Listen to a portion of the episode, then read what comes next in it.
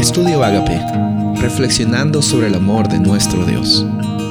El título de hoy es Comer o ser comidos. Isaías 1, 19 y 20. ¿Están ustedes dispuestos a obedecer? Comerán lo mejor de la tierra. Se niegan y se rebelan, serán devorados por la espada. El Señor mismo lo ha dicho. Si encontramos eh, algo eh, común entre los versículos 19, eh, el 20, de ahí en adelante, vemos de que hay una interacción condicional que Dios pone hacia el pueblo de Judá.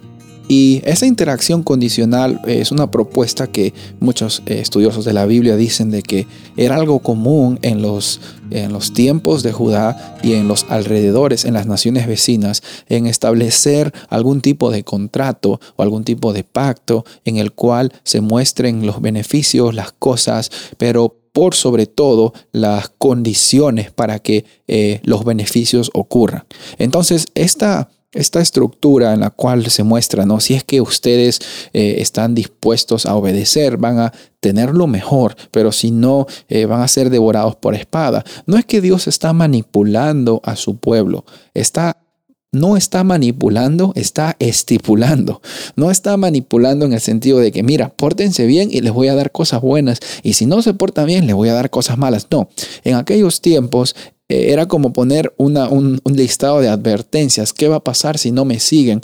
Pero no por consecuencia negativa, no por un reforzamiento negativo. No es que Dios dice, los voy a castigar para que aprendan a portarse bien. No, lo que está haciendo Dios es, está diciendo, cuando ustedes desobedecen, cuando ustedes están revelándose a lo que yo tengo para ustedes, están negando mi protección, mi seguro, insurance, como se dice en inglés, el seguro que yo les puedo ofrecer, la protección que yo les puedo ofrecer, van a ser devorados por la espada, no porque yo les voy a mandar la espada, sino porque ustedes están decidiendo no acatar con mi bendición ni vivir bajo mi protección. De la misma forma sucede con nosotros, amigos y amigas que nos están escuchando en esta ocasión. Dios nos da muchas eh, promesas condicionales en el pacto que Él desea tener contigo y conmigo.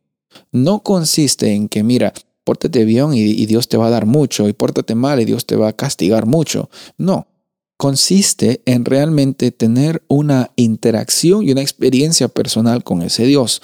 Cuando tú estás teniendo una interacción personal con Dios, vas a darte cuenta de que esas condicionales no son una lista de cosas para cumplir, sino son una relación, perdón, una, una reacción a la relación que tienes con Dios.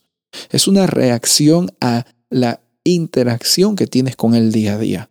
No se vuelve algo que tú haces porque tienes que hacer, sino se vuelve algo que estás haciendo porque estás viviendo con de acuerdo a la identidad quien tú eres.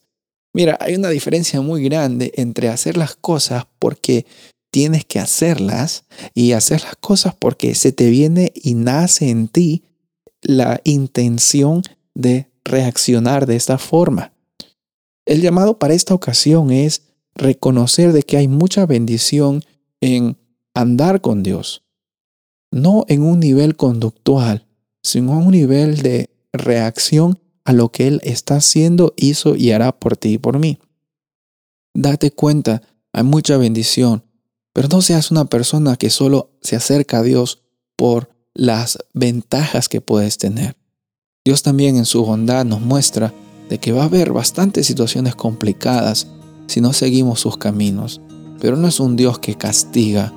A pesar de las situaciones comprometedoras que nos podemos meter, Dios nos da también la oportunidad de acudir a Él, de ponernos a cuenta.